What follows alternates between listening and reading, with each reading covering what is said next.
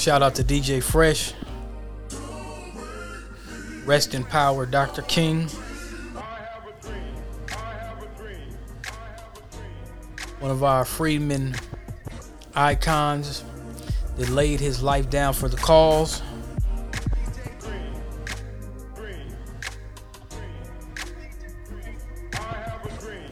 This is going to be an interesting broadcast tonight.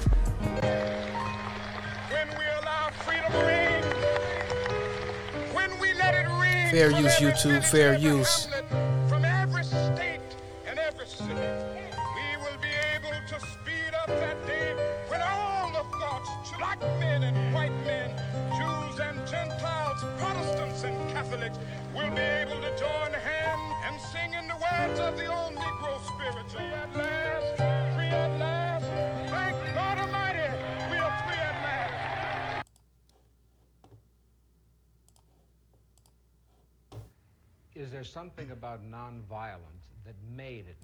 That in the past tense, that made it more useful among Southern Negroes than the ghetto Negroes of the North? I wouldn't say there's uh, anything that makes it more useful to uh, Southern Negroes. I think it is true that uh, we've had more nonviolent movements in the South because uh, the problem for many years was more crystallized and, in a sense, more visible in the South. Uh, we didn't have many civil rights activities on a massive scale in the North until three or four years ago. So I would say that uh, we just haven't had a chance to experiment on a broad scale with nonviolence in the northern ghetto. I have the feeling that nonviolence is as applicable uh, and workable in the northern ghetto as it is uh, in the south.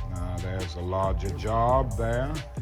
Uh, the frustrations at points are much deeper. The bitterness is deeper.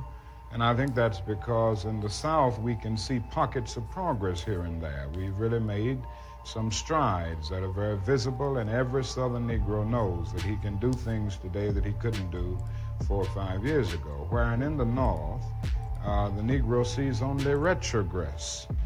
Uh, and he doesn't find it as easy to get his vision centered on his target, the target of opposition, as he does in the South. Consequently, this is made for despair and at many points cynicism, a feeling that you can't win. And it simply means that we've got to develop in the North a massive job of organization and mobilizing forces and resources to deal with the problem in the urban ghettos of the North, just as we've done it in the South. When the South At the very same time that America refused to give the Negro any land, through an act of Congress, our government was giving away millions of acres of land in the West and the Midwest, which meant that it was willing to undergird its white peasants from Europe with an economic floor. But not only did they give the land, they built land grant colleges with government money teach them how to farm. Not only that, they provided county agents to further their expertise in farming. Not only that, they provided low interest rates in order that they could mechanize their farms. Not only that, today many of these people are receiving millions of dollars in federal subsidies not to farm, and they are the very people telling the black man that he ought to lift himself by his own bootstraps. And this is what we are faced with. And this is the reality. Now, when we come to Washington in this campaign, we are coming to get our check. Oh, the Freedmen. We different. Well, it gets a different boat drop, and we all just got off different at the, at the other boat, and we're all the same, and we eh, we a little different. It's a little bit.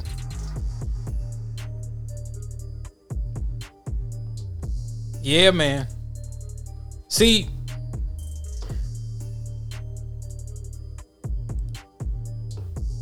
when you hear that,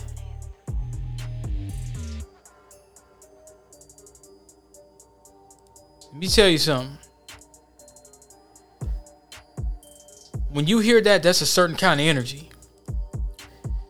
See, we we can't get down. Oh, they done took it off. Somebody done took it off. I sure wish I had that video. I sure wish they had that video. I'll bring it back up if I can find it.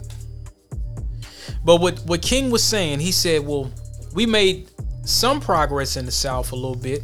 But remember what he said about the North. I want y'all to really understand what he said about the North. Now, I always say there was more sundown towns in the North than in the South. So when black folks left the South, and no, they didn't flee, they were trying to go for a financial bag when black folks left the, left the South and they went up north and said, well, you know, Ford is hiring, or let me go to California. The bag might be a little better. I'm still gonna deal with a bunch of race soldiers. Um, I always reference to that movie, Them. I implore you guys to see that on Amazon Prime. It got a couple of weird stuff going on, but for the most part, you know, they didn't hit us with no sexual deviancy really or nothing for the most part. Um man, you had the brother that was a architect or something like that and he was doing, you know, this brother was real real smart. And he moved into Compton. As you guys know about Compton, Compton used to be a white community. They did not want black people to live there. So, you know, black folks went to where they found the bag.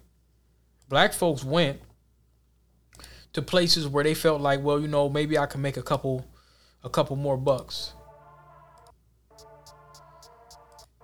They felt like they could go, you know, places where they, you know, they could just make a little bit more money and then maybe, you know, if needed, they could come back down. So he you seen when he was speaking to this man that he kept referring to issues with the North. Like he mentioned a target. He mentioned organization. If you listen to the way he was wording things, he was wording things in a certain way. And the reason why he was doing that is he knew that this guy that was asking him a bunch of questions, he understood the way that this guy was asking these questions. You know, he said, okay, let, let me let me answer these questions in a certain in a certain manner. He wanted to answer these questions in a certain manner because he didn't want this guy to take him off his game. So a lot of people think that, oh well, King was just saying non-violent is be cowardly. No, King was being very, very strategic on the way that they do things. If you shut down a highway or if you shut down, you know, whatever the case may be, you know, you're messing stuff up. If you're saying, well, hey, I don't want to ride on your bus anymore, this segregated bus. And you had some people, like I say, I always get on the chicken, the fried chicken Negro spiritual people that just wanted some white acceptance and colder ice. I'm not talking about those people right now. I'm talking about the folks that was like, okay, well, look, I'm paying the same damn fare. My money is green. So, you know, I mean, you might be driving somewhere for hours and hours and hours. I need to stop at this gas station. I just want to get some gas. Well, I don't sell gas to Negroes. It might be the only gas station around. You might be in the middle of a sundown town. Well, I just don't sell. I don't sell gas to Negroes.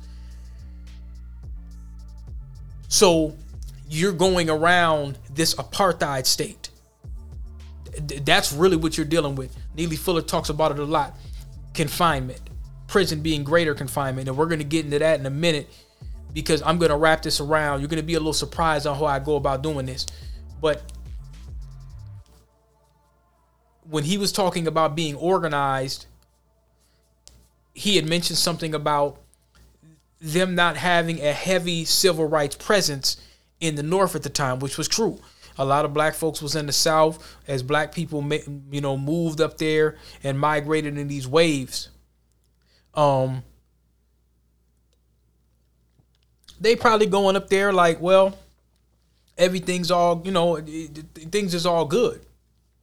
You know we gonna be able to make some money and you know I'm saying? So they the frustration was black folks was going up there and you might have had some brothers and sisters. They could have been doctors. They could have been architects bricklayers. They could have been skilled laborers. They could have been some real real sharp dudes um, they could have had patents that maybe they they weren't able to get down south they're like okay let me go up to the north if i go up to the north it's gonna be straight and it wasn't. You got somebody hitting you with the, oh, you're overqualified. Oh, you're not qualified enough. Oh, Billy Bob, he's not qualified at all. He's a hop, a, a, he's a dropout drunk that barely shows the work every day. But you got a pre, you got a PhD brother or sister that goes up there and they're like, oh, you're underqualified. You're overqualified. So they was doing BS like that. So of course you're frustrated. Okay, uh, Southside Chicago, go over here to this slum. You can't live over here. You could live over there. So let's pack y'all in and let's deny you of resources. That's why he mentioned land grant colleges and all that. Whenever you hear, and any black person for the sound of my voice, whenever you hear some white person talking about bootstraps and all of this, well, oh, you know, Section 8, man, y'all had the Marshall Plan, y'all got all types of freebies. The so called founders of America got nothing but freebies. They were freeloaders, as Dr. Claude Anderson talks about. Some damn freeloaders came over here, got a bunch of free land and freeloaded. Nobody is nobody is more of a freeloader than the race soldier. Nobody freeloads more than the race soldier. Nobody. You know, and they'll give some niggas some little EBT crumbs or some bullshit, and they'll tell us, well, hey, you know, uh, uh, yeah, you Section Eight in Chicago crimes, and you, oh, you, you gang members in North Minneapolis and all of that. They're, they're going to use that all the time, of course. And you know, if you propagate it through the megalomaniacal, masochistic mainstream media, of course it's gonna look worse. So you're gonna have a whole bunch of, you know, niggas is shooting shit up and making it look like they just tear the whole city apart.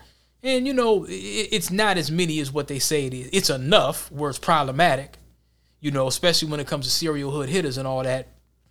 But it's it's not. It, put it like this: if we were really what they said we were, man, this whole this whole country would be looking crazy. Niggas ain't really tripping, man. We just want to be left alone.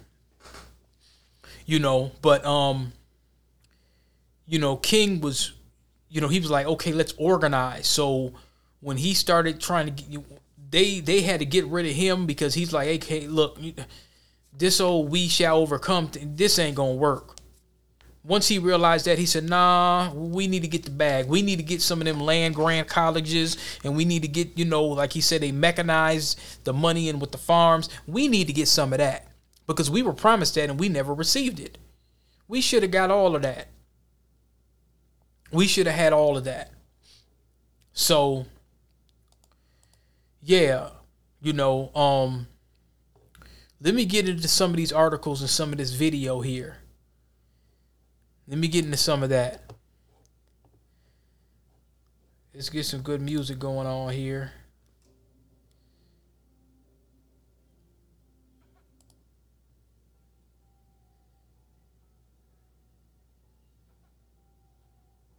How do you go back?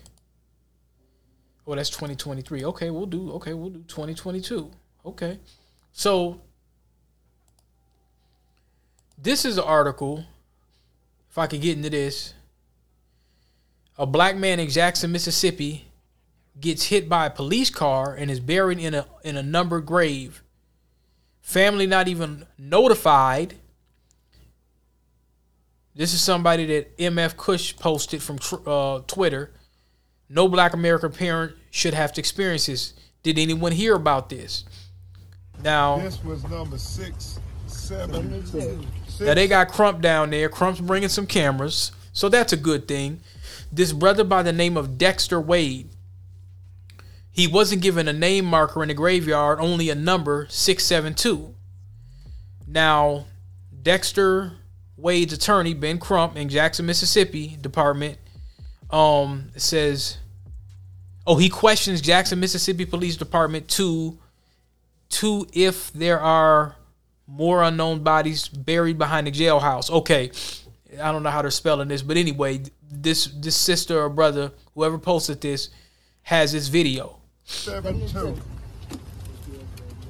Now, mind you, none of the Biden butt kissers, none of these, yeah, yeah, I'm gonna get on them. None of these Popeyes chicken Negro spiritual people, they're not really saying anything about this. The NAACP ain't saying nothing about it, which I'm gonna play where they ran all the brothers that was asking about. I think these brothers had reparation shirts or something. They just came to some little thing and checked it out, and some old sambo ass nigga from the NAACP ran them up out of there. He had the police standing there talking about y'all gotta leave and all that. I'm gonna play that in a minute too. The question about all those other unknown bodies in that graveyard behind this penal jail. How many of those families that think their loved ones are missing How many? and don't know that they've been dropped in a bag in the ground? Oh my God. We're gonna get to the truth. Oh, Not just for your son, but for other children Lord have whose mercy. mothers are missing. I am sorry. It wasn't your fault. it. It You didn't do it. It wasn't your fault. wasn't your fault. It wasn't your fault. You did your fault. You did your fault. Miss Bettison, until they do right by you.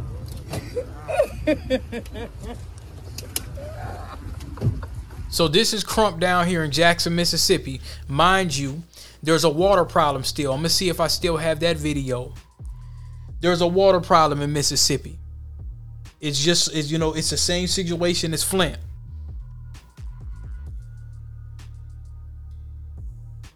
There's a water issue down there.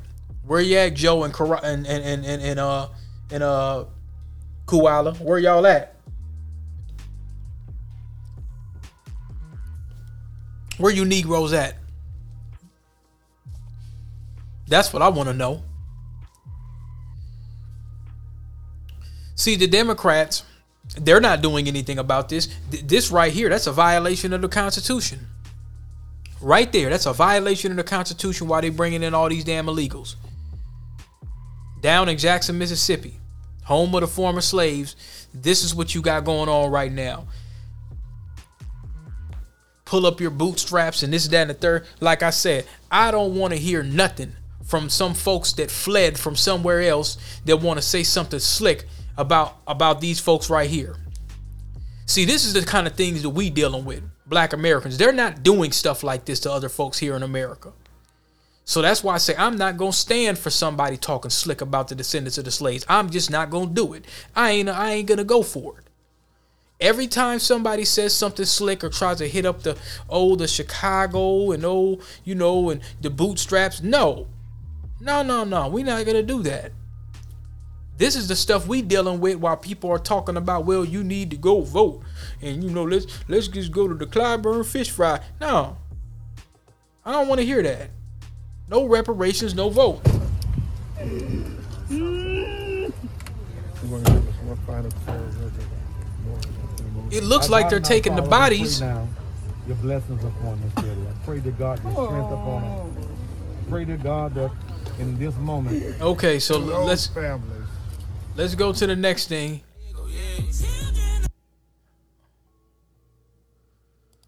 I'm going to give you an idea what some of these gra- And this is a brother give you an idea speaking. What some of these graves look like when you don't have family or when no one knows who your family is.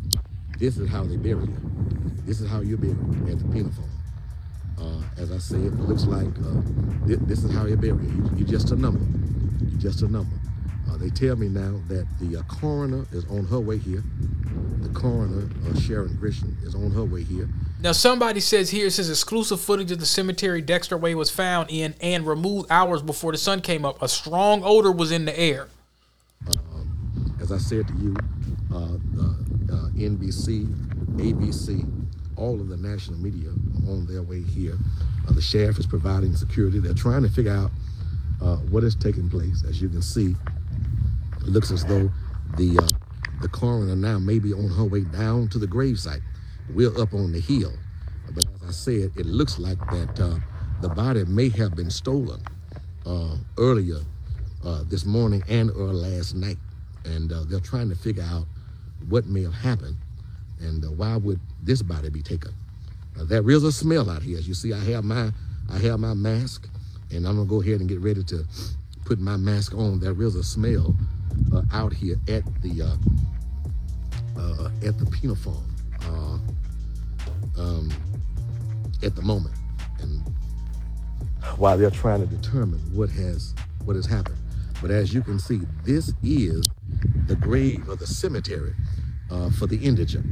Um, and I call upon um, every minister, Pastor Hollins and other ministers, to begin to try to put some money together so that the people who are indigent can be buried better than this. This is how you're buried.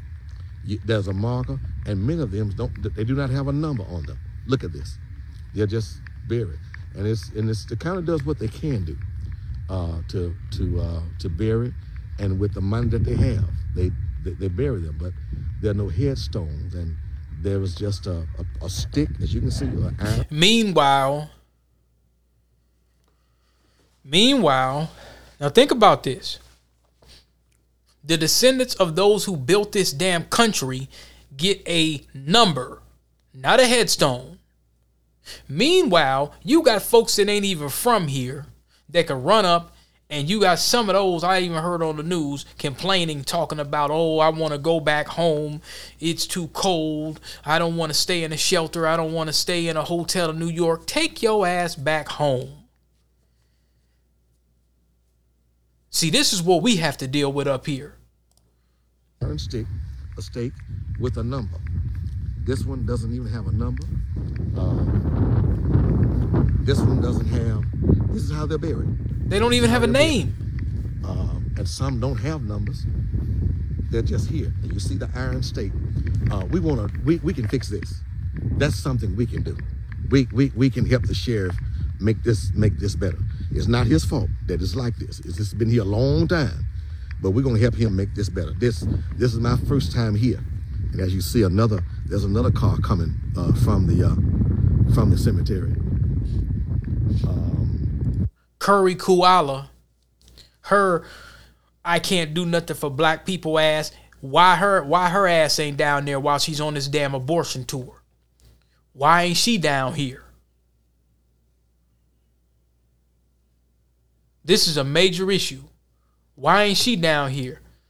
I'm telling you, man, I ain't got no respect from you coon, sambo, tap dancing ass niggas that that get vote for the Democrats again. It's best for us to just sit out. It's best for us to just sit out.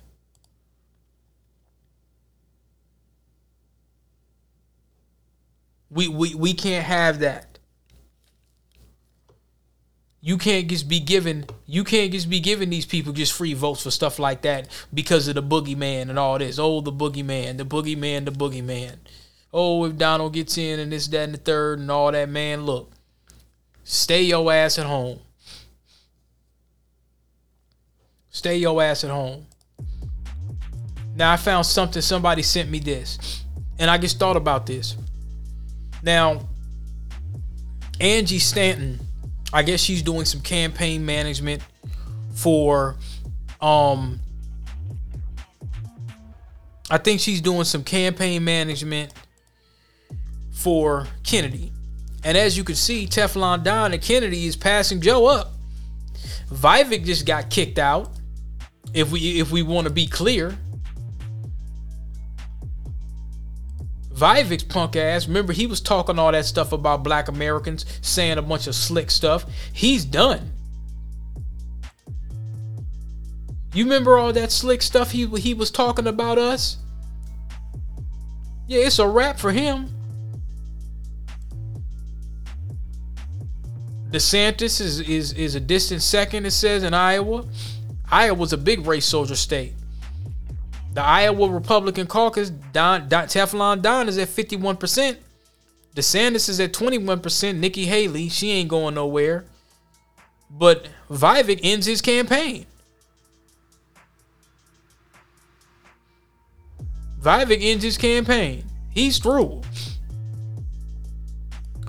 But getting back to the Angie Stanton post where she said I never thought about it like this, but it makes perfect sense. Perfectly logical. She said the color purple. She's speaking about the color purple. And she said in the movie, Celie was raped by her father, impregnated by him. So that's the first piece of the black brute complex that they the, the narrative that they were using. Okay, you got this black man, you got this sick ass bastard that's touching his daughters. You know what I'm saying? When I seen the movie when I was young, I was a kid. I think the movie came out in 82 or something like that. And it really, really threw me off. You know, because I was a kid and I didn't know. I said, man, it's cold as hell. Why are they bringing this baby out there? I didn't really know what to do when I seen it. I think they might have played it at school or whatever the case may be. But she says in the movie, Celie was, you know, assaulted by her father and impregnated by him. And it says, then gave birth to his children. She lived every day to see her children again. That was the, the, the you know, the post they put on the black and white or whatever. So she said, for all the abortion advocates that love to use the R word as an excuse, if abortion was legal back then, they would have convinced Celie to execute her children and there would be no color purple. There is value in life regardless of the circumstances. That's why I got that's what I got from the film. Now I wasn't gonna go see that trash, but that's pretty much it when you think about it. If they would have had a Planned Parenthood and Maxine Waters had Megan Thee Stallion out there twerking, twerk for baby butchering. I'm just saying, there would be no color purple. You couldn't have had the movie Color Purple. So you got to start thinking about what was the whole point. You got to start looking at what was the whole point. What was the narrative? What were they trying to say?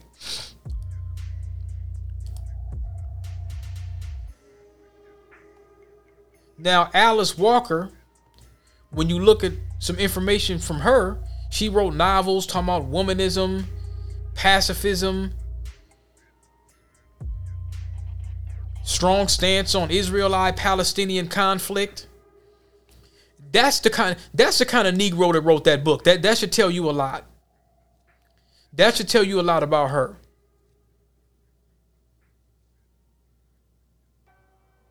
That should that should say a lot about her.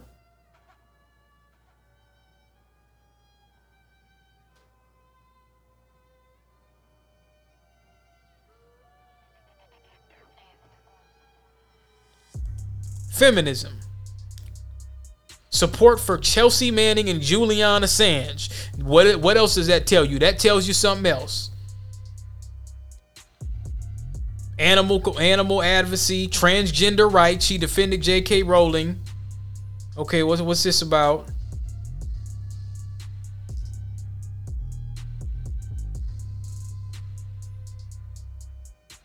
Who's J.K. Rowling? What did she say?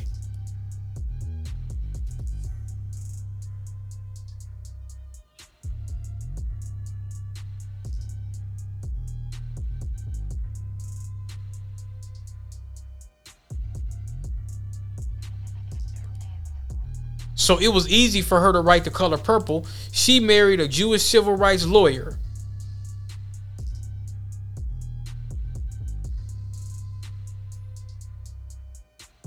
Becoming the first legally married interracial couple in Mississippi since miscegenation law, laws in the state, if I'm saying that right.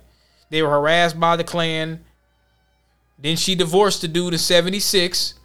She moves to liberal ass California.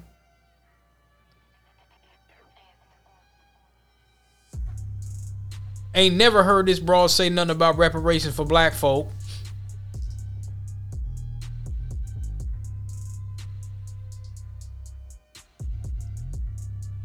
Mind you, look at the color purple. Taraji was up there crying the blues because she wasn't getting paid well. What, what happened to feminism? Where was the feminist womanism support? Where were the white liberal actors that was really going out for Taraji? Where were they at? Where were they saying, hey, Taraji, you know, you're a strong, strong independent black woman. Oh, you're so strong. Yeah, yeah, you're strong, strong and independent. You a strong independent black woman. We get a got to give you a strong pay, a strong salary. They, they didn't do that, did they? No, they did not. They absolutely did not.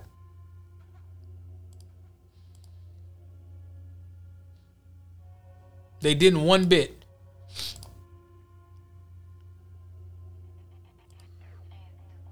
Now I want to comment on a post here that somebody said. Somebody by the name, I think it was on the Twitter, it was a movie monster Ados or something. They said Black Panther, and he said this: Black Panther made 516.6 million dollars overseas, half a billion. If the world, as Hollywood likes to say, hates black Americans, why did it make so much money? That money didn't come from Africa. It was in places like China, Italy, and Russia. And it was because black Americans went crazy over it in the US, making the other half a billion. The world follows what black Americans do. That's facts. They follow what we do. We are the leaders when it comes to culture. Yes, we are. We show is. Look at the top movies, look at the look, look at the top music, look at it all that. Okay. Not knocking nobody else. I'm just saying that's called popular culture. So anyone who tries to tell you that black Americans are not worth anything here or overseas, know that they are lying and have an agenda. Notice how Hollywood hasn't taken advantage of Black Panther with tons of copycat movies like they do those stupid white Marvel movies, which no longer make money because people wanted more diversity, not less. That was the question. That's Hollywood purposely ignoring the truth about black Americans and the black and the and the Black Panther sequel made less money because it didn't star black Americans. See the patterns? That's an interesting con- uh, an, an interesting analysis that this brother came up with. The second one didn't have Chadwick. Rest in peace to that brother. You know what I'm saying? But there was really nobody to take up that torch. I'm trying to remember the second one. Well, they had the they had the Latin villain. Once again, black folks giving him you know, black folks giving him the the door open. Black folks are always opening the door.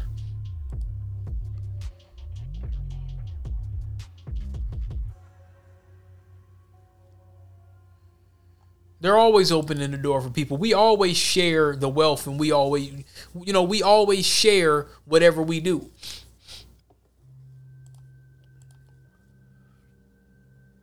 All right, what else we got here? Oh, J.J. Evans. J.J. Evans must have put that dynamite on her. Look at this. The reason people are concerned about the words they use, the reason Americans care about civil rights, the reason we are sensitive to racism is for one issue and one issue only, and that is how black Americans were treated in this country. It is because of, of the legacy of slavery and Jim Crow. Those do not compare Irish, you know, the new groups, they always get a little bad treatment. Do not compare that to how blacks are treated in this country. You don't get to piggyback on the black experience in America. You do not get to do that just because you are a woman, an immigrant, gay, um, Hispanic. No, the rest of you can go F yourselves. No, this is for black Americans. We seem to have forgotten them. It's not a rainbow coalition. Um, various groups, feminists, gay rights groups, and, and those who are defending immigrants have commandeered the black civil rights experience. Yes. What do you mean by that? There is the legacy of slavery and Jim Crow laws. We don't owe the homeless. We don't owe feminists. We don't owe women who are desirous of having abortion. That's what civil rights has become for much of the left. Wait, can I just say, what have we done to the immigrants? We owe black people something. We have a legacy of slavery. Immigrants haven't even been in this country. You see- the black experience is different from any other experience in America. There is slavery, there is Jim Crow. So I really do resent it when people come along and say, well, you can't say the the phrase illegal alien when you use the N word. You can't say retard when you say the N word.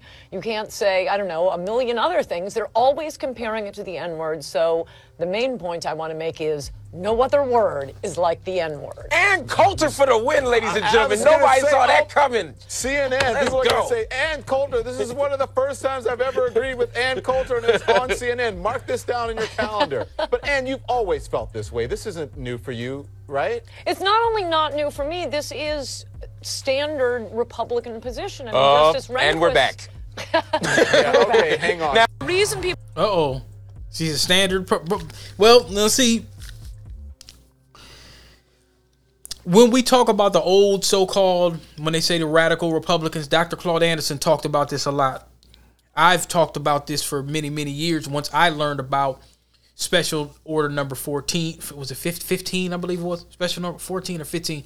And the old Democrats didn't want to give niggas reparations the radical Republicans, they were like, man, we got to give these niggas something. We got to give them their 40 acres. We got to give them some some bread because they done did all this damn work. We we can't just send them off these plantations with nothing. Now we didn't end up getting it, and we got messed over by the freak with the Freedmen's Bureau Bank and all of that, you know. But we persevered.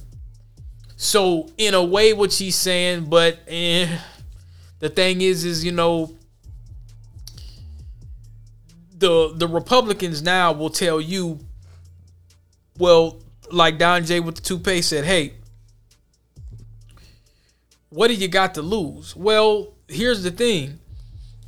If we give you the vote, it's again not earned. Now, now we're we're we're we're, we're vote trolling. Well, I'm mad at the Democrats because they ain't gave us nothing. And Lyndon B. Johnson said, "I'm gonna have you niggas voting for 140 years. let them Negroes vote. Just let them. Just let the niggers vote. You know what I'm saying? But then now we're like, okay, well, I'm mad at them. They ain't giving me nothing, so let me go over here and just vote. You know, it's almost like black folks. Shout out to my nigga Simba Ali. I'm playing the jukebox. Black folks, what they want to do is we want to emotional vote sometimes. Man, that nigga riding 22 inch rims. I'm about to go get some 24s. Well, that nigga never liked you anyway. that nigga never liked you anyway. He never liked you anyway. And so we're like, well, you know, he got the 22s and I want to outdo him with the 24s. You see what I'm saying? So we don't want we don't want to look at it this way. You know, we're under we're under a lot of duress. And we got to be strategic if we're going to go to the polls. If you're going to get pneumonia going to the polls, I mean, damn, right now it's negative three degrees. I'm not going out to the damn polls. I'm not going to go out to the polls, man. Because you end up with Negroes like this. Now, you know, I was going to cover this alongside because there's another thing that I wanted to do as y'all could tell, I'm congested tonight. I really sure appreciate y'all tuning in, man. We're getting more subscribers. We're almost at 500 subscribers, man. It's been three years since I started this podcast up. I got rid of my a lot of my old broadcasts. Y'all don't understand how much it means to me that y'all are still liking and subscribing my shit. You could be sitting up somewhere listening to something else. I'm gonna start shortening my broadcast a little bit. I think I talk too long. Do y'all agree with that? Hit the like button. Put a comment in. If you think I talk too long and you want a shorter one, let's do a shorter one. If you want a longer one, we gonna keep it going. But you know how pathetic this is. This is from the Atlantic Journal Constitution. Fannie the Mammy. She got up here. Fulton DA defends special prosecutor during church speech. She speaks publicly since the first time of her bombshell allegations. So she goes to the Big Bethel AME Church honoring Dr. Martin Luther King on Sunday. And I think I'm to steal this image. how do I steal? How do I get this image? How do I copy this image? It's saving it as an AVS file or I don't know.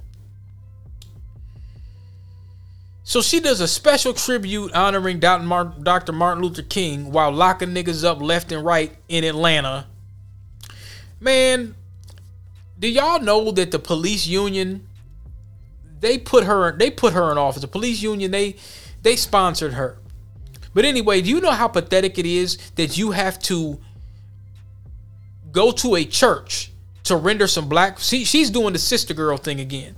And it's very very covert because she's likely a foundational. I don't think she's an immigrant. I think she's she's a freedman. I think she's from here, so we can't really question some of her black American credentials. I think she's from here.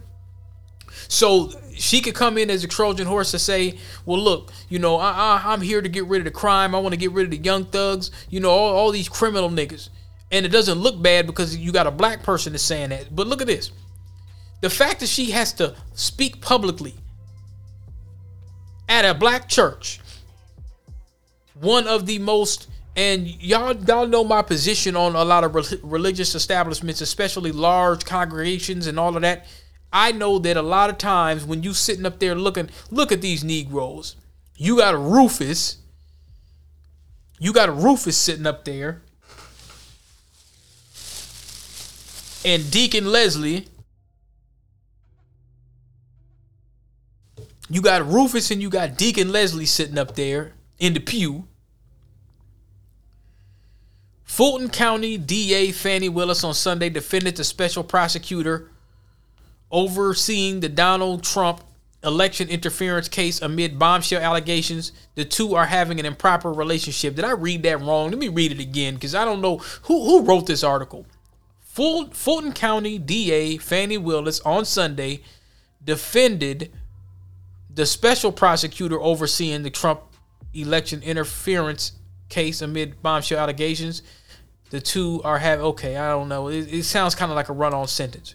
Speaking publicly for the first time since last week's court filing accusing her of hiring a romantic partner to help prosecute the former president willis told the congregation at bethel ame church that attorney nathan wade is a legal superstar who is uniquely qualified for the role. What the hell does that got to do with dr king? What's up with these negroes man and this nigga up here looking like a lizard. Well, what's really up with these Negroes? Nobody am I the only person that doesn't see the disrespect? King was for reparations. King was for reparations. He was like, man, land grant college funds. King realized the we shall overcome. He said, man, I done put my people in a burning bush. He said, the way that I'm going about this ain't gonna work. We need to make this an economic thing. And they realize the power of the black American. They understand the spirit of the black American. They're like, wait a minute.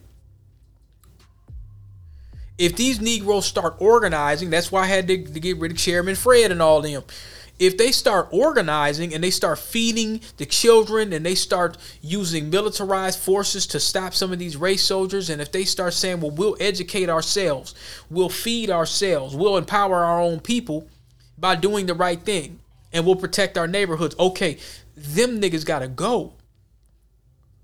So they say he's a legal superstar who's uniquely qualified for the role. Now she felt she had to say that at the church that shows she's in trouble. Bear with me, y'all. I'm congested. Got to give y'all the message. Without ever addressing him by name, Willis referred to Wade as a great friend and a great lawyer. Now, you notice how she didn't say his name? Why didn't she want to go to Destiny's Child route? Say my name, say my name. Say that nigga's name. She didn't even want to say the nigga's name a great friend and a great lawyer and said he is paid the same hourly rate as the other two special prosecutors hired to assist with the case. Now, she didn't do this at a news conference because they knew that she would get trashed. She went to the black church. Hold on.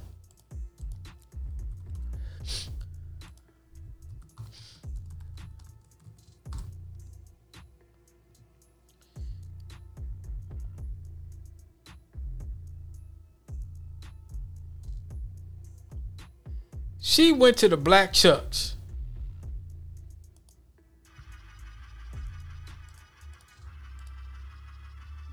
This is what she did. She went to the Black Chucks.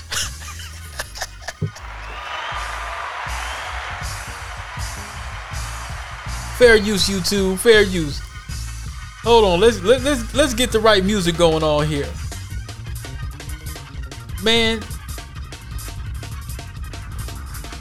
she went to the Black Chucks because she knew that if she went anywhere else, she was gonna get trampled on the media. So she went to the fried chicken, collard green, pig feet, pork and bean, AME Bethel Chucks. That's what she went and did. And she didn't even say this dude's name. She did not confirm or deny that the two are romantically linked. You know what that means. Now it says last week's court filing from defendant and former Trump campaign operative Michael Roman alleges that Willis hired Wade after they became romantically involved and that Wade, a private attorney, paid for vacations he took Willis using the Fulton County funds his law firm received for work on the elections case. That sounds about right, Atlanta. The document did not include any concrete evidence but indicated that some relevant information was included in Wade's sealed divorce proceedings. This nigga divorced his wife and he was running around with her as a side chick. Atlanta. Roman's attorney, Ashley Merchant, has said she's trying to get those records unsealed. County records show that Wade, who led prosecutors' presentation to the special grand jury, signed off on subpoenas, interviewed key witnesses, and negotiated immunity deals in the case, has been paid nearly $654,000 in legal fees since January 20, uh, 2022. Critics of the, of the Trump probe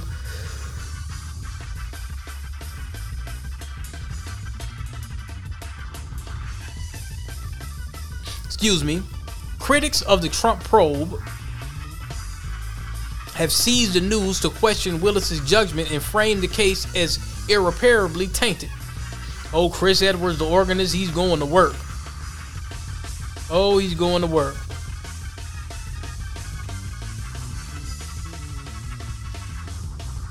Moments after Willis' remarks in Atlanta, Trump was at a pre caucus rally in Indy, Indianola, Iowa, saying the allegations against Willis and Wade are proof the case against him should be dropped.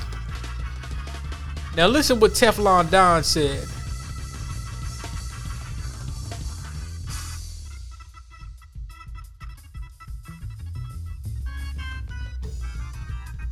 He said, You saw Fani Willis gave her boyfriend a million bucks to go get Trump, right? He said, exaggerating the amount the special prosecutor has been paid so far for his work on the case.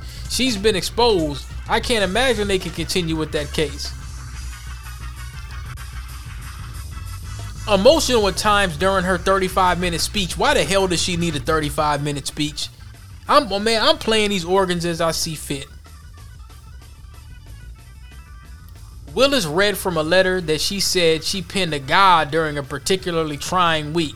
Trying week from what? You got your boyfriend paid $600,000. You got Donald J with the toupee indicted. Oh, she's playing this light skin thing up real good. oh, she's playing this up real good. You were like, well, DP, you a light skin nigga. How can you say that? Oh, I know the light skin rule. Oh, yeah, she's playing this up real good. Oh, listen to this.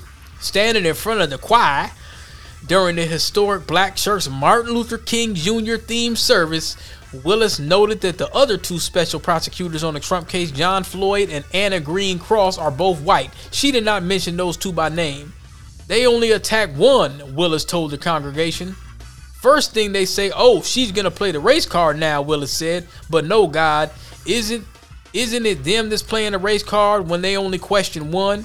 Isn't it them playing the race card when they constantly think I need someone from some other jurisdiction in some other state to tell me how to do my job I've been doing almost 30 years? Get your ass out of here.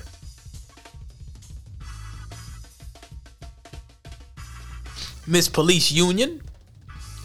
Floyd, a prominent expert on racketeering laws, on has been consulting with Willis's office on Trump and the Young Slime Life RICO cases for almost three years. Cross, known for her experience arguing high-profile cases, let me turn up my organ because you know it's gonna be some you know it's gonna be some chicken Negro cap going on here. Cross, known for her experience arguing high-profile cases, including the Dunwoody Daycare and Jamil El, El, El Amin murder cases has been deployed twice by Willis to argue during two key courtroom moments in the Trump case. According to billing documents reviewed by the Atlanta Journal Constitution, Cross's firm has been paid almost 43,000 for her work on the election interference case, and Floyd has been paid 73,000 by the DA's office. See, listen, this brings me to something else. The Atlanta Journal Constitution. Interesting. That's the same media platform that tried to prevent that white dude from doing the investigation on the sundown towns. Ain't that something? Do y'all remember that?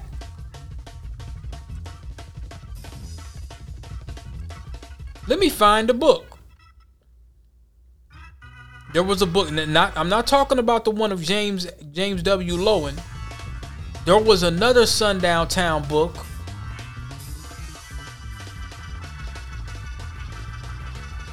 About Forsyth County, Forsyth County. Damn, what is it called, man? I got the book. I know what I'm gonna do. Yeah, we gotta take a trip down memory. We gotta take a trip down the. Do we gotta take a trip down the liberal limousine of memory lane or, or, or the conservative? Hold on, hold on. Atlanta Constitution Journal. Damn. Hold on, let me go back. Let me go back.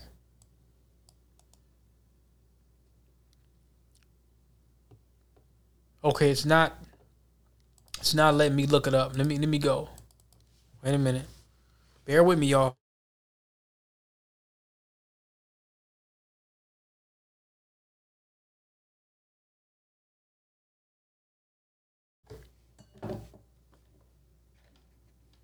Bear with me, y'all. Hold on.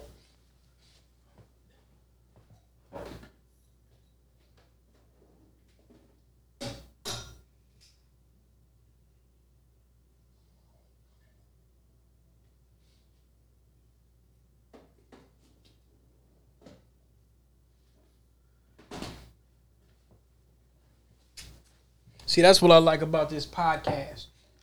Y'all are patient with a nigga. I can start editing.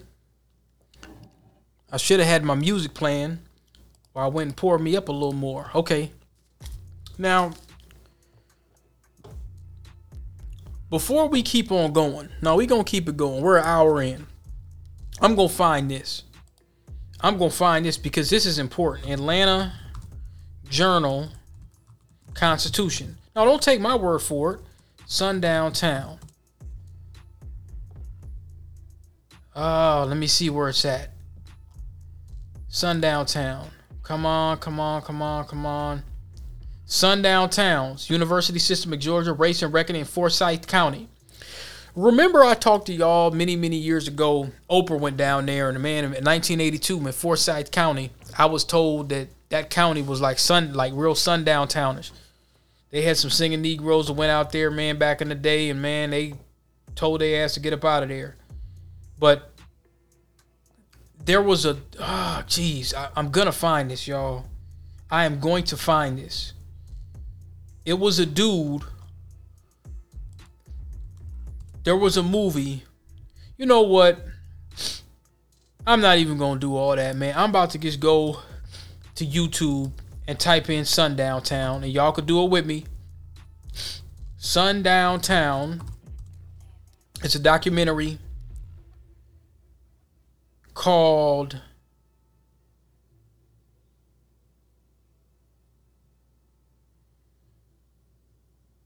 It looks like a brother said he's sneaking back into America's most racist town. Harrison, Arkansas is really the most racist town. Okay, I'm at to look at this Anna. Okay, ain't no niggas allowed. Somebody win the Anna, but oh, they're not really showing. They're not showing this sundown town, man. Now Lovecraft Country did a, did a real good sundown town. That was creepy when I first seen that. It was called. Now Washington Post has something. The former sundown town expelled 1,100 black residents in a racial cleansing, but man, it's called. Jeez, what is oh banished? There we go. It's called banished. Banished. Yes. It was called banished. All right. Let me type in banished sundown. Yep, banished. The ethnic cleansing of blacks in America. This was done some time ago.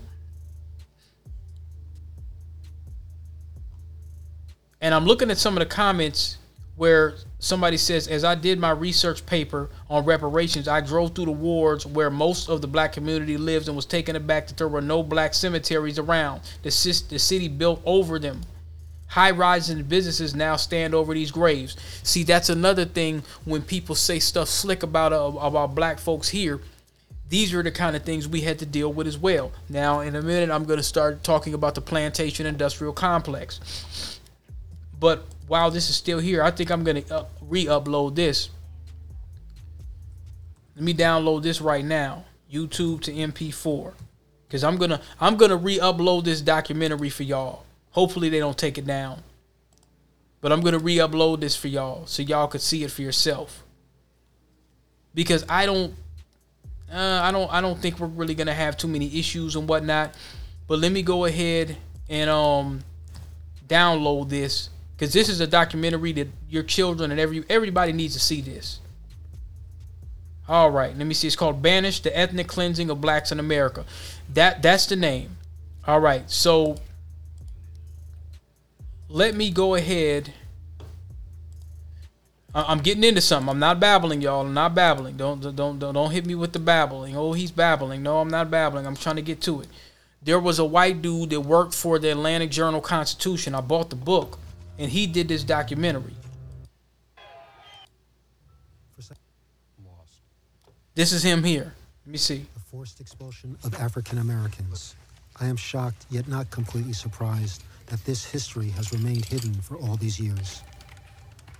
Elliot Jaspin has been investigating the. Elliot Jaspin, that was his name. See, you, man, when you do like us, see, we different than the baby boomers, man. We be looking stuff up. We don't be using all that old. You forgot to use, got the votes, and all of this kind of stuff.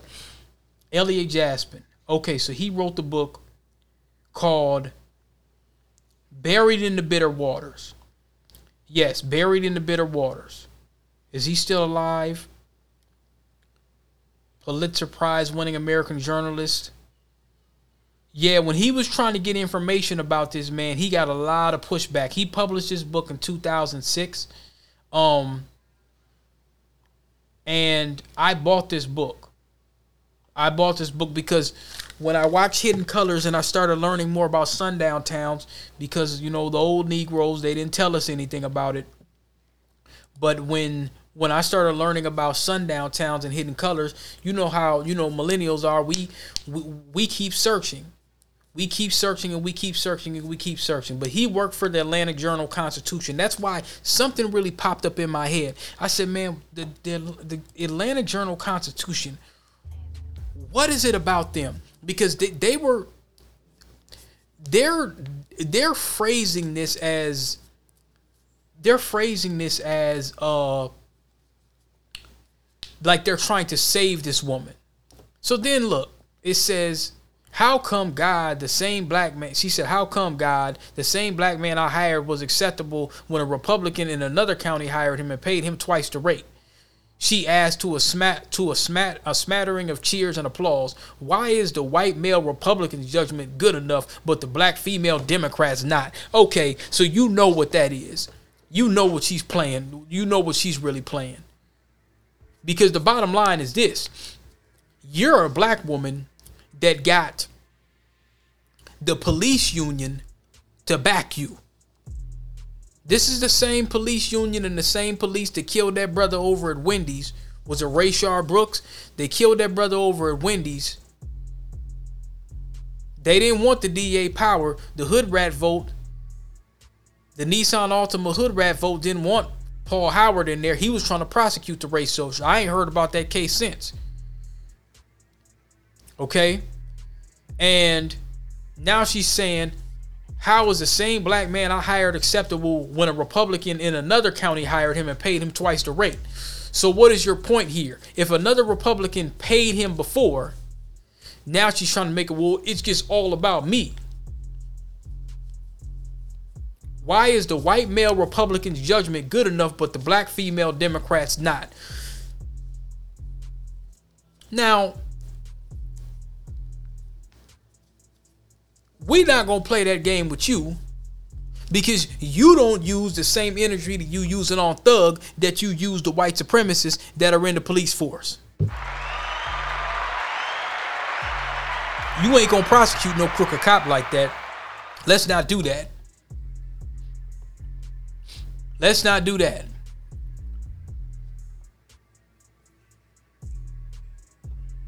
So yeah, she's playing it up. Oh yeah, look at the old church Negroes. Look at Rufus. See, this this looks good on paper. It looks really, really good on paper because you got to see all the black folks are eating up. You got the deacon, they putting their hand on them. Oh, I'm doing so well. I'm really trying to do. This is sister girl Kamala all over again, y'all. But it looks good because she's one of us. You see what I'm saying? It looks good. Pastor John Foster, Bishop Reginald T. Jackson. Yeah, it looks good. It really looks good because if you sat there and you talked with her, it'd probably be like, man, oh, this this the homegirl, this auntie, this is, you know what I'm saying? She, I mean, she's playing it up.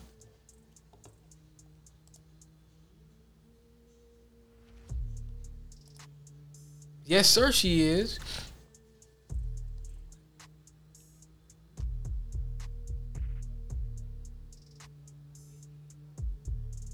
Let's get into a little history right here. Now, they say to go ahead and read this before I play. Now, this is from More Threads. You got to follow them on the gram. This is a Gullah presentation taken by a visitor at a former slave plantation in Mount Pleasant, South Carolina called Boone Plantation. Yes, slave plantations are actually still in business and are all over the U.S., despite people believing they're only in the South. Now, when I went to New Orleans, I did go on a plantation. Yeah, they still making money off them. Absolutely. Simply put, Gullah Geechee people are descendants of those who were enslaved on the rice, indigo, indigo, and sea island cotton plantations of the lower Atlantic coast. Pretty much Georgia, Florida, South Carolina, parts of North Carolina. The nature of their enslavement on isolated islands and coastal plantations allowed them to create a unique food, or I'm saying I'm sorry, create a unique culture of food, herbs, music, language. Many of these things can still benefit from today. I challenge you not to only look them up, but to check if you have any relation. Many do and may not be aware. The contributions of the Gullah Geechee are endless. Many are also unaware of not only their ability to survive but fight back. The post topic is Gullah Geechee. Everything I felt I needed to say in this post is here. This is not a post to tell people what they need to do, for you to scold people who don't do what you think they should be doing, create competition between generations or North and the South, etc. Anything that could take my post off topic by my standards will be deleted. Happy Soul Sunday and Black American Freedmen. So I'm gonna replay. I'm gonna turn this all the way up, and I'm gonna replay uh, the sister speaking here. We fuck get to the we couldn't depend on them fella in the big house to take care of we if we fall sick. Oh no, sir. But thank God there was always a man or a woman in the group of we people that knew all the herbs, all the spices, all the roots and the trees, everything in the river and everything outside the river they for use for take care of we body. And we call them fella the root doctor. Mm-hmm. Not to be confused with the voodoo doctor. The root doctor, they knew how to cook and put them herbs together sea muckle, pine Top, red oak bark, white oak bark, tarry root, snake root, Ooh, the crab, fig tree, peach tree. If anybody in the Gullah family had a toothache, they would blow smoke from a pipe in your tooth or in your ear to cure you of a toothache or earache. If you had been bleeding profusely from a cut or a wound, they would throw a half a teaspoon of sugar in the wound to stop the bleeding. If you had a deep cut or So this sister was basically breaking down like not voodoo, but root work. Like they could take sugar and put it in like a wound, stop the bleeding. Um, blow smoke and um forgot what you said, but you, you could blow smoke, you know, curing ailment, you know, ailments using herbs and using roots. You see? I want to get into something else here. I want to get into something else here. I think I'm going to save some of these other little things. There's been a program that I've been looking at. I've been talking about this for a while, especially when I went down to New Orleans and I seen them billboards saying our kids shouldn't be in Angola. And then there were some articles that came out a couple different times that talked about how black folks they were sending teens to Angola. Now, as y'all know, Angola is a former plantation, still a plantation, and that plantation, because I'm gonna call it the plantation industrial complex. People call it correctional facilities. There's nothing being corrected. The plantation industrial complex in Angola. Um, they still got niggas working in them fields. They still got them working in them fields. And I have always heard about Angola. They call it the Alcatraz of the South because it's surrounded by water. Well, why would you surround a prison by water? What would you do that? Isolation is one reason. Another reason is psychological effects. I believe they talked about that in Hidden Colors, the psychological effects. If they call Angola the Alcatraz of the South, that would be a perfect reason. Um, there's some things that I heard and some things um that were talked about uh that you never really get a detailed account because you know a lot of them southern prisons i'm telling you anytime you got somewhere where you know like rikers island they done did a thousand documentaries. Anytime you got places where they ain't really trying to do documentaries that tells you a lot. That tells you a lot. So you know, that makes it even more dangerous when you have people like the Fanis, the Fani the Mammies. Because as they're sending brothers and sisters to jail, when they go into these institutions, you know, whether or not they did the crime, they're going into these institutions that are ran like plantations back in the in you know in the early South. That's why I don't really have any respect for them because this is below subhuman on the way that they run these places. You see what I'm saying? You want to talk about law and order, man, you, you could forget about that. There's somebody I employ y'all to take a look at. I've looked at pretty much, and, and this is brutal. This stuff that I'm getting ready to play is brutal, but well needed.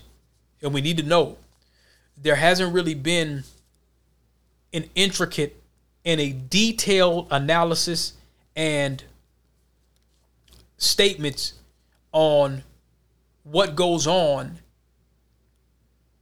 uh, in those institutions to this degree. And you could tell that he's telling the truth. So I started looking at a lot of that. Sleep late, lose weight. We go to child, we go to workforce. So this particular Okay. day, everybody's so happy to be off Things were different. All right, hold on. Wait, wait a minute. Wait a minute. I, I made it too loud. My bad. Because I had some other stuff that I want to play too. That that goes along with that. Some some some root stuff. This brother is basically detailing what happened in a lot of those institutions down there in Louisiana. Louisiana seems like a whole different animal. It sounds like a whole different animal, man. So I'm gonna read some of these articles. I'm gonna go in between these articles, and y'all are definitely going to want to st- check out G Street News Network. Y'all definitely want to check that dude out. So I want to play this right here, and then we'll kind of go through it. Uh, we're gonna get right into this episode, but before we do, I would like to Fair use, you YouTube. Fair use. uh just ask some questions before. Okay. First, I'm gonna give you a scenario. Just say a guy came to a prison, we got an inmate, and to whoever a listen, he's saying he's innocent, he's innocent, he's innocent. And you already find that the system is in a breach because they sent him to this prison before he can even finish his trial and get his time. Now, that's another thing. Do I have any listeners out there in New Orleans or, you know I'm saying, Louisiana or the South? The, the way I've heard stories where his trial isn't even done. You know, the, the way it typically works, especially up here in Minnesota and stuff, you don't get sent like our main correctional facilities. You have Red Wing, the women usually go to that. You got St. Cloud, they do that for classification. That's like a level four. You got Faribault, you got Oak Park Heights. That's the super max. That's the main. You really got to do some bullshit if you end up over there. You you know that's for supposed to be the worst of the worst or whatever. It's like a it's it's like underground. You got Stillwater. That's a that's a level four. I, I could tell. I, I'm not saying I'm not saying none of them are no joke, or I'm not saying they're they're a joke. But according to his statements, the Louisiana places, the Louisiana correctional facilities, it, man, our level five supermax here in Minnesota is probably like they level twos or level threes. The way that how they get down and how brutal the guards are and how brutal the the, the brutality is. Hold on.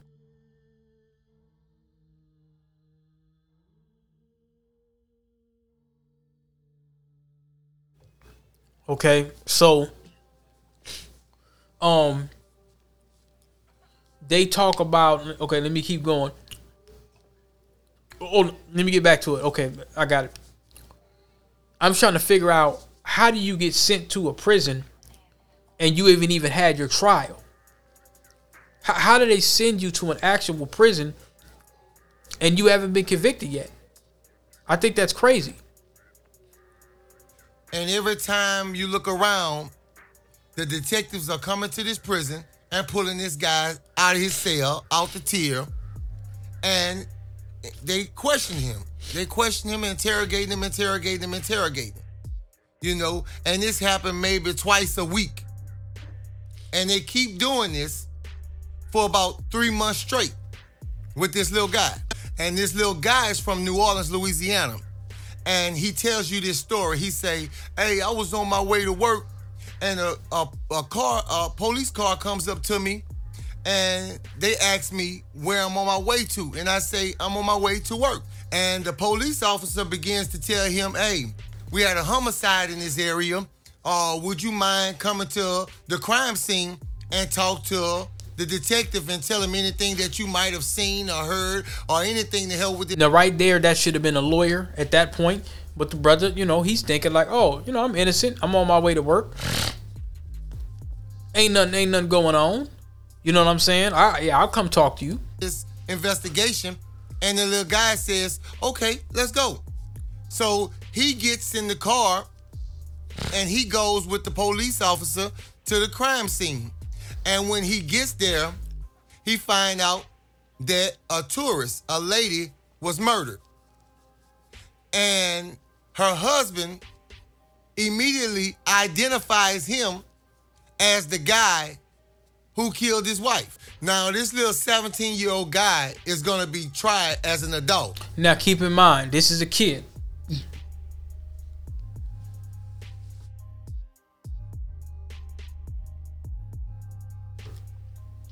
Keep in mind, y'all, this is a kid. This is a child. Right? But they're not looking at it like that. This is a child. This dude's on his way to work. He's doing the right thing. And with no evidence, you got some dude that basically just says he did it. Now remember, he's 17. Okay. Now a couple days later, a homeless guy finds the woman purse and everything in a garbage can as he's, you know, going about scavenging and stuff. So he calls the police with the purse. And inside the purse is still $1,200. Now, this little guy is maybe about seven miles away from the crime scene. And where they find the purse at is about 20 miles in the opposite direction. And all this had just happened maybe like 30 minutes before they picked the little guy up. His mom had just seen him get up in his boxers, brush his teeth, get dressed. His brother seen him. His dad seen him. And now remember, the purse is about 20 miles the other way. Now, you know that's about a 30 minute drive or 40 minute drive, but this little guy is on feet. Now, just with those facts alone, I want to know y'all honest opinion. Do you think this little guy was capable of, in 30 minutes, getting to that crime scene that's seven miles away from where he's at now, killing that woman, stealing her purse, and going 20 miles in the opposite, direction on feet, dumping the purse, and making it back to that spot where they picked him up at? No answers could be wrong. You know what I'm saying? I just Now think about that, y'all. This is what they're doing in Louisiana to black folks. They're not doing this to immigrants. They're not doing this to LGBT. They're doing this to black Americans. This isn't an isolated case. Can't be. What do y'all think? What do y'all think happened in that situation? What do y'all think happened in that situation? Well, speaking of Louisiana, I found an article that says why deaths in Louisiana are on the rise. Now, this is from September 11, 2023, Baton Rouge, Louisiana, by Roby Chavez. Monica Henry and Reginald Santanak were high school sweethearts. They met as teens, went to prom together, became adults together. For the last 34 years, they were husband and wife in every sense of the word, even after Santanak entered prison at 25. The summer, with the possibility of an early release in the next two or three years, they started to make plans to finally get married. On the night of July 7th, they spent time talking by phone and about what they needed to do to stay on track. 12 years later, or 12 hours later, Santiago was dead, found lifeless in his prison cell. Henry said he died of a fentanyl overdose. Though the 49 year old spent years behind bars, the two made a life together. Quote, I absolutely did not accept this. I thought they'd give him I thought they'd give him back alive. Maybe they said I thought they'd get him back alive. I don't know. I keep saying to myself that I have to accept that he's not coming back. It's the hardest thing, Henry said as she cried. We had a real relationship. It wasn't no jailhouse romance. We didn't have physical intimacy, but we had something so much deeper. We were soulmates. Santanak was serving a life sentence for second degree murder at the Louisiana State Penitentiary at Angola, a facility with a brutal past located on a former slave plantation. A U.S. district judge recently condemned the prison, saying access to medical care was unconstitutionally inadequate and deaths of incarcerated people are the result of overwhelming deficiencies. Now, let me get into that for a minute.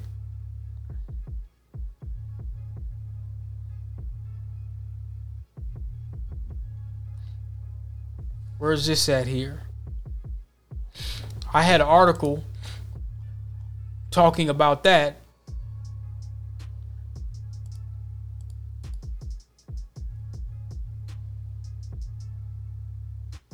Okay, that's not the one. But we'll, we'll, we'll get into that one in a minute. But I had an article about that.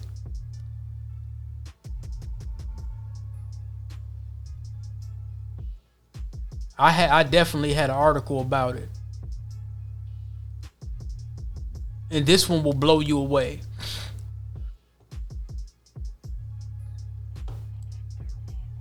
But let's come back to it. Let me see if I can find it. Is this the one? No, that ain't the one, but that that one's gonna get the stats. Jeez. My goodness.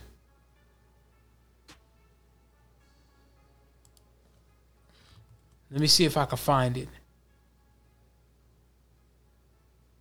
I don't know where my stuff is whenever I need it, man. It's kind of irritating.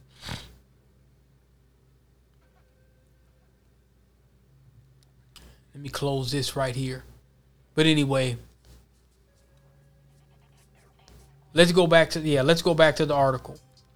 Because basically when they talked about the US district judge recently condemned the prison, but they're not doing anything about it. And see, here's the thing. That shows the separation between Louisiana and the United States. You haven't heard nothing from Biden and Kamala, not a word. They know what's going on down there. If I know, they know. Angola has been a problem for a long time. So that goes to show it's a bunch of good old boys that's running it. That says that says pretty much everything. Overwhelming deficiencies. Now, Santiago is one of the growing number of people who have died in Louisiana state prisons, jails, and juvenile detention centers, according to a report released in June from Loyola University New Orleans Incarceration Transparency Project. Known deaths increased from 129 to 193, a nearly 50% increase from 2019 to 2021, the reports found.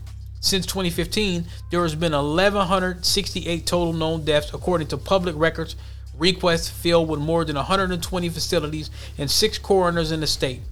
Loyola's report is the university's second analysis of this collected data and the first to include deaths related to COVID 19.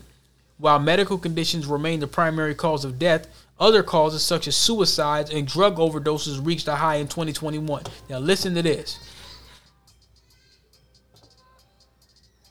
Okay, guys, we're gonna pick this up from that night where we left off. So that's when everything began to happen and things get real crazy. So let's get started. So we all in our bed going to sleep.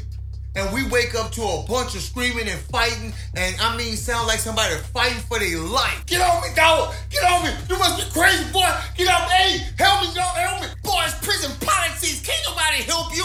Damn! We Hold on, wait a minute. That ain't the one. There was one. Let me see. Is this the right one? Here, and from around all the drama that's been going on, you got the music playing, you know, asking the inmates some questions. So we like, oh, maybe you Sergeant Larry went in. So we worked for about another hour, then oh what Beast did, huh? Do that shit and walk around talking. They had to put the guards back within the week. Pissed off by ass niggas. Sudden you hear some hollering, open the door, and he see tattoo man chasing behind this here. Look, everybody, there's some shit, but not too much. But we kind of looking to see Beast kind of struggling inside the cell and some shit going on in the cell. And his head and throw Okay, Beast listen, got here it is. Going on in the cell. And much. But we kind of looking to see what's about to transpire. Cause he talking to Beast. Now after a while of them talking, Beast pushes him. Fair And use, YouTube. stumbles back in Fair use. cell. Now they're on the top tier. Now we lose sight of them, so everybody kind of standing up, and most of us standing on top of the benches. So all we could do is make out shit, and you see the dude and Beast kind of struggling inside the cell, and some shit going on in the cell, and this go on for about 10, 15 minutes. Until finally they emerge from the cell and Beast got a sheet wrapped and tied around this dude's neck. Now for a minute, they just stay up there and beating dude ass, stomping dude like a motherfucker. We gonna kill your motherfucking ass. So while B still beating the fuck out of dude, one of his flunkies just tied a fucking sheet onto the motherfucking uh, top of the tier bar. Then Beast picked this man up over his head and throws him on the other side of the fucking rail and snaps his motherfucking neck. No lie. And this man ain't got no friends or nobody who gives a fuck about him in here. So this man hangs from this fucking balcony until the guards come in and yell lights out. Lights out, lockdown. Oh, we got a suicide. I need assistance. We got a suicide. So without the guard even knowing what the fuck just happened, he radios, it's a suicide. So they come in with the expectations of a suicide. So they never investigates no further because the guard radio it was a suicide. Sounds familiar? Don't that sound familiar to y'all? How many how many lynchings have been considered a suicide? See, they don't they're not investigating none of this. They're like, okay, y'all a bunch of animals. It's just a suicide. They just come in and takes this man down, put him on a stretcher, and rolls him the fuck out and locks us back in this motherfucker. Sleep late, lose weight. We go to child, we go to workforce. Now, this particular day, Sergeant Larry come walking up with another known rapper dude. I mean, one of them dudes that think he harder than life itself. So at this time, we was just not on the hall, so we went back on in the carpool and we wait good until Sergeant Larry take his ass and shop. And when they go and shop and we hear that door close, we haul ass back on the hall. Everybody laughing. They anxious to see if this nigga stand up like he be talking. Now, Sergeant Larry, I need y'all to understand this this character that he that he was talking about, this person that was in this prison. He didn't say the prison names. I'm gonna break them down once I find out because this information has to be exposed. This sergeant would pick a list out of small inmates. He would catch them and then he'd lock them up in the room and basically threaten them. So he threatened to violate him and basically said, "All right, get down on your knees, do this, do that, third, whatever the case may be, or I'm just gonna beat you to death." And that's what he would do. So you have the inmates as predators, you have the guards as predators, and that's what's going on in these prisons in Louisiana on a high rate. That's why I played that where they talked about suicide. So it says, now this guy's wife said the, the Santiago he was in good spirits. We had a future. He wanted a life out of prison. He got his GED, earned certificates. He was doing the work that was necessary to function in society and get out. How do we go from talking and then a few hours later he's gone? Now, Santiago had been on lockdown recently, isolated without any contact except prison guards who are expected to do routine checks. After the COVID lockdowns, he struggled to talk openly about how he and others turned to drugs. It turned it started to get the best of him. That's why we started self-medicating with drugs as a way of coping. He wasn't handling it well. He tried to quit cold turkey. So they said fentanyl is the issue. Um Now listen to this. Andrea Armstrong, a professor at Loyola University, New Orleans College of Law, and lead author of the report, said deaths in custody should be rare events given 24 7 staffing, proximity to uh, emergency health care in the contained environment. When a death behind bars occurs, our state owes the families of descendants and the public a full explanation, she asked. She added. Yet this information has not been publicly available until now, Armstrong said, because no single authority in Louisiana is required to collect such data. So anything can happen to you. They don't have to say anything. Quote Louisiana's prisons, jails, and detention centers operate without independent oversight, mandatory standards, or public transparency, the report said. They are only required to report deaths of people serving sentences to the coroner. Parish jails only have to report deaths of people detained pending trial to their local coroner. Don't that sound familiar? Don't that sound like this here? You could stay here and we could marry up and raise youngins just to be strong and happy as we'd be. Surely would be fine.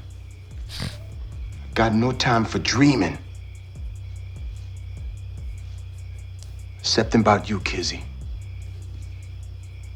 Then ain't nothing for it but to find you a sure way past them patrollers.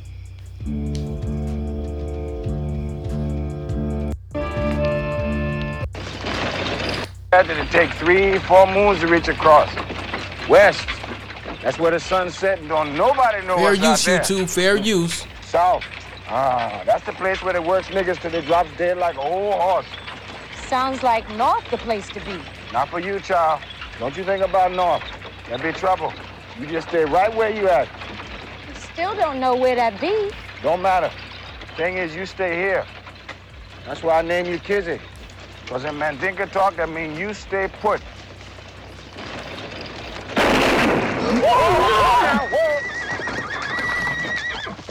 Where are you two going? We're on our master's business, boss. What's that, Hall Stephen? No, sir.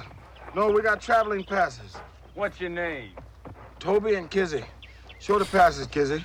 Show the passes. Don't this sound familiar?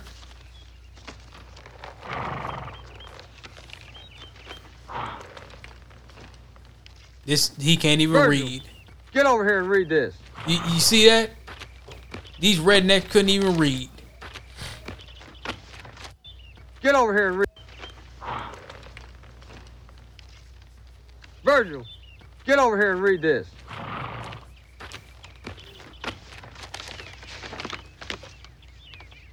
Yeah, that's what it says. Toby Reynolds and Kizzy Reynolds. He belongs to Dr. Reynolds. He know my master, Master Greaves. I ain't no runaway. I was stole off the plantation. These are slave stealers. They stole me away to sell me south. Tell my master, tell Master Greaves. So keep in mind, keep in mind, you had white men that was going around and just stealing slaves. They were supposed to be hung for that. Oh yeah, they were stealing slaves, stealing slaves and selling them to other people. Human trafficking. Here, get out of here. Don't pay him no mind. Lying nigga say anything. You hear me, kid? Yes, sir, boss. Get down.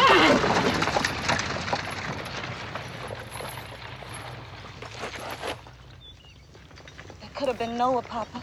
Same thing could be happening to him. I know it. I, I just feel it in my bones. He's free. That's Ada.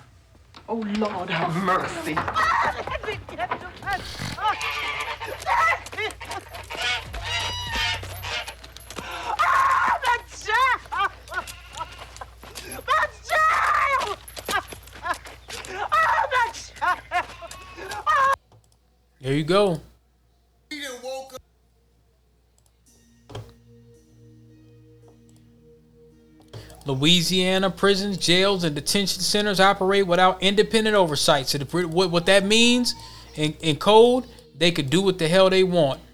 Public records compliance is not uniform, and as a result, Armstrong said the database is admittedly incomplete and presents only a snapshot of known deaths behind bars. What that means is they could just kill niggas left and right, and you wouldn't even know it. Listen to this. Santiago, Santiago's, uh, Santanac's life matters, Henry said, despite his conviction of a serious crime, as do the lives of all incarcerated or detained people. She said the prison is yet to offer an explanation of, of how her husband died. The jail has never even called me. When I was looking at this G Street News Network with his brother's name G, when he's breaking down how the Louisiana prisons operate, it's it's immensely it immensely correlates to these reports and all of these articles that I talk about. He's not lying about this every step of the way. You had situations where dudes was killed, stabbed up in the shower. The CO's completely corrupt. That's just the culture. And guess what? The families may not have even known if one of their loved ones was killed for weeks, months. They didn't even tell them. She said the jail has never even called me. The only reason I know anything is because incarcerated people from back there begin to share stuff with me. He talks about that on on his YouTube channel a lot. Why didn't anyone take it more seriously? People just think, well, these people are thrown away, but we all mess up. We all make mistakes. He acknowledged the wrong that he did. He took accountability for it. This should not even have happened. Now listen to this. Advocates like the Reverend Alexis Anderson, who was a member of the East Baton Rouge prison, uh, Parish Prison Reform Coalition, said there's no fundamental obligation that a prison or jail has than keeping people inside safe and alive. Prisons are deadly, dehumanizing, and quite frankly, it's an abyssal, abysmal failure. If the point of housing people in carceral facilities is restoration, we're not doing that. We're separating families. How many more have to die? She added. This is a completely solvable problem. We are an outlier in every sense of the world. In Louisiana, there's more than 28,000 people currently incarcerated in state and local facilities, according to the State Corrections Department. Louisiana has not only the highest per capita incarceration rate, according to a Prison Policy Institute analysis of federal and state data, but also the highest in custody mortality rate in 2019. I remember Lil Boosie was talking about that on YouTube. He says you are guaranteed to go to prison in Louisiana. You are guaranteed. I want to play another article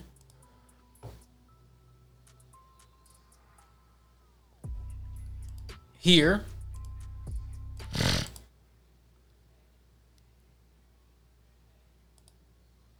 Is this it? Now remember what we talked about. Now this is in Alabama, but this is pertinent to Louisiana as well. Now this is a dude that's talking about how the guards are nowhere to be found in the Alabama Department of Corrections. So just mimic, just mimic Louisiana, and you'll see how it goes. Ain't nobody in here. Ain't no police in the cube. None. Ain't no police in the dorm. Nowhere in the dorm. We locked in. Look at all the folks right there. We locked in. What if a fire break out? What if a what if uh what if somebody gets stabbing on each other? What happens then? Ain't no police. None. Anywhere in the dorm. That's the cube. Ain't nobody in here. Ain't no police in the cube. None. Ain't no police. So he's showing that the police, they probably off there effing off somewhere. They're not doing anything. They said there's no police in the cube and they're locked in. He's saying if a fire breaks out, what what what happens if a fire breaks out?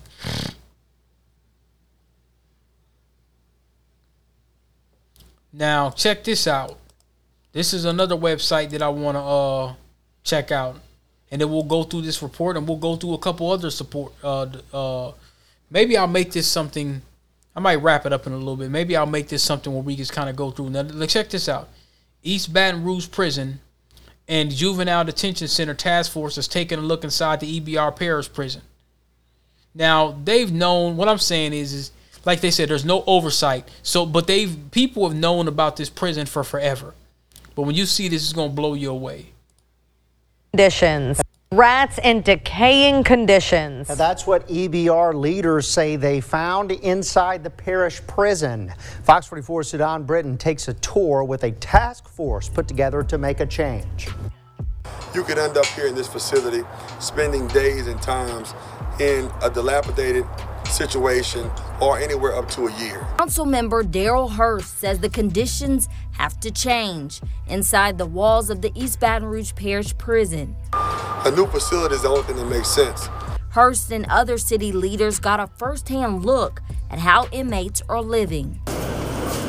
Council members found mold, rats, and cells in desperate need of repairs and say a new building for the inmates should be built. What we need to do is get together as a community, put together a new facility, and make sure that we have the best and brightest running it. Right now, Hurst says they don't have the right resources to build one and says a tax is needed. Uh, if you saw how it looks, you're gonna have two options. Either we do it or the federal government would do it, and un- under consent decree, you spend a whole lot more money. Hurst says the community must get involved with this process. So I'm encouraging the citizens to get involved, to come to our meetings, to ensure that we have the best facilities and the best assets in the, assets in the city parish. Sudan Britton, Fox 44 News. So what they did is they just showed you pieces. They didn't really show you everything, but when I seen these rats, I mean these weren't mice, these were rats. These were rats up in this spot. Um, it does absolutely need to be condemned, but they don't have any interest on doing that again. Now it says our state and federal government are constitutionally obligated.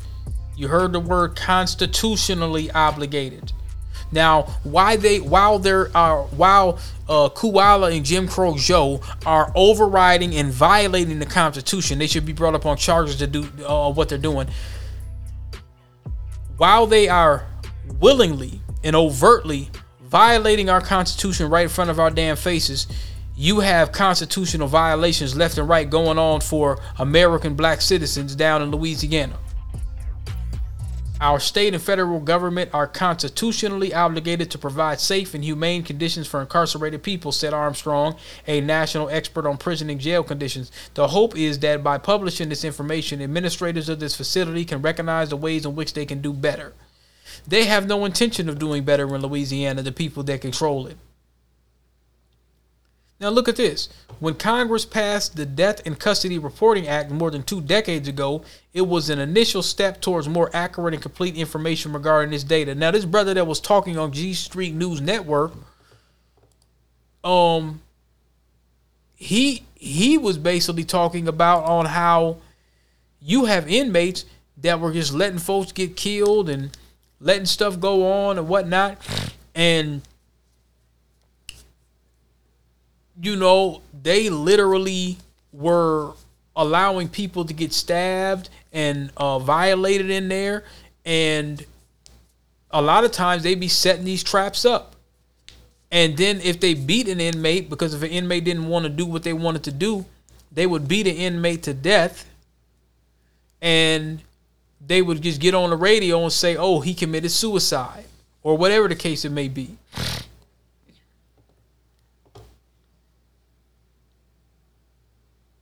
Researchers found that suicides, drug overdose, and deadly accidents. See, when they say deadly accidents, what are they? Were worse in Louisiana's local parish jails, which house both people convicted of crimes and those awaiting trial. The report found that while parish jails accounted for 25% of all known deaths from 2015 to 2021, they accounted for 61% suicides and 54% of over overdose deaths. The data from Armstrong also shows that one in four incarcerated people due to violence were housed primarily in local jails. One in four. 40%. And that's probably the low number. So basically, if you go into one of these institutions, you're on your own. You are literally on your own. This brother was talking about these things that happened in the in, in the mid 90s. It wasn't that that wasn't that long ago, which means this stuff is probably likely still occurring. And the way that he spoke about it, it seemed like they didn't have any cameras. And this is in the mid 90s.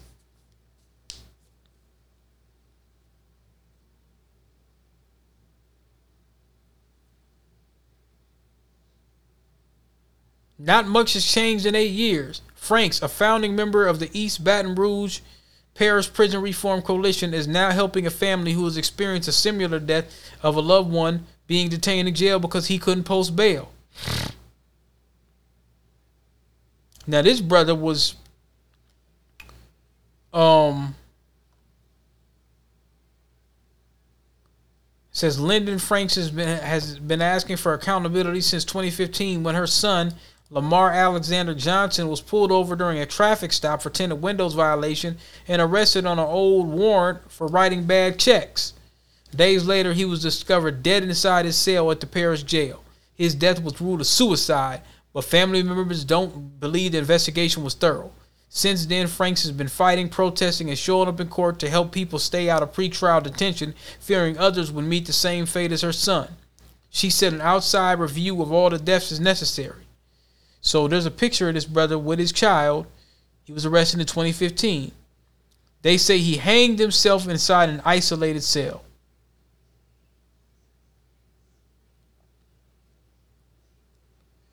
That doesn't add up to me. One of two things I believe happened. I think someone hung him. I believe a guard hung him, an inmate, or he was violated in there and couldn't live with it. That's what that's what I believe happened. we're gonna keep on reporting on this. I've been going on for an hour and forty five minutes. I'm gonna go ahead and edit this down. Like I said, I've been congested and stuff. Throat ain't been the best. You know, um, I think I'm gonna continue to uh, report on these Louisiana uh, reports to get it out there. That was a very startling statistic when it says pretty much they said one in four people. They have more people incarcerated than any other state in America. Um, like I said, when I went down to New Orleans and I seen them billboards, um, that that that was that was crazy to me. They said, you know, this child doesn't need to be in, uh, you know, Angola. When I seen that billboard and I seen that little boy that gets on that on that billboard, that was like a dog whistle. That was crazy. That was insane. So I'm gonna try to do a broadcast as soon as possible. Feeling a little under the weather, but I want to get some information out to y'all. So um I'm gonna make sure that I work on this and get some more information. And uh happy MLK Day.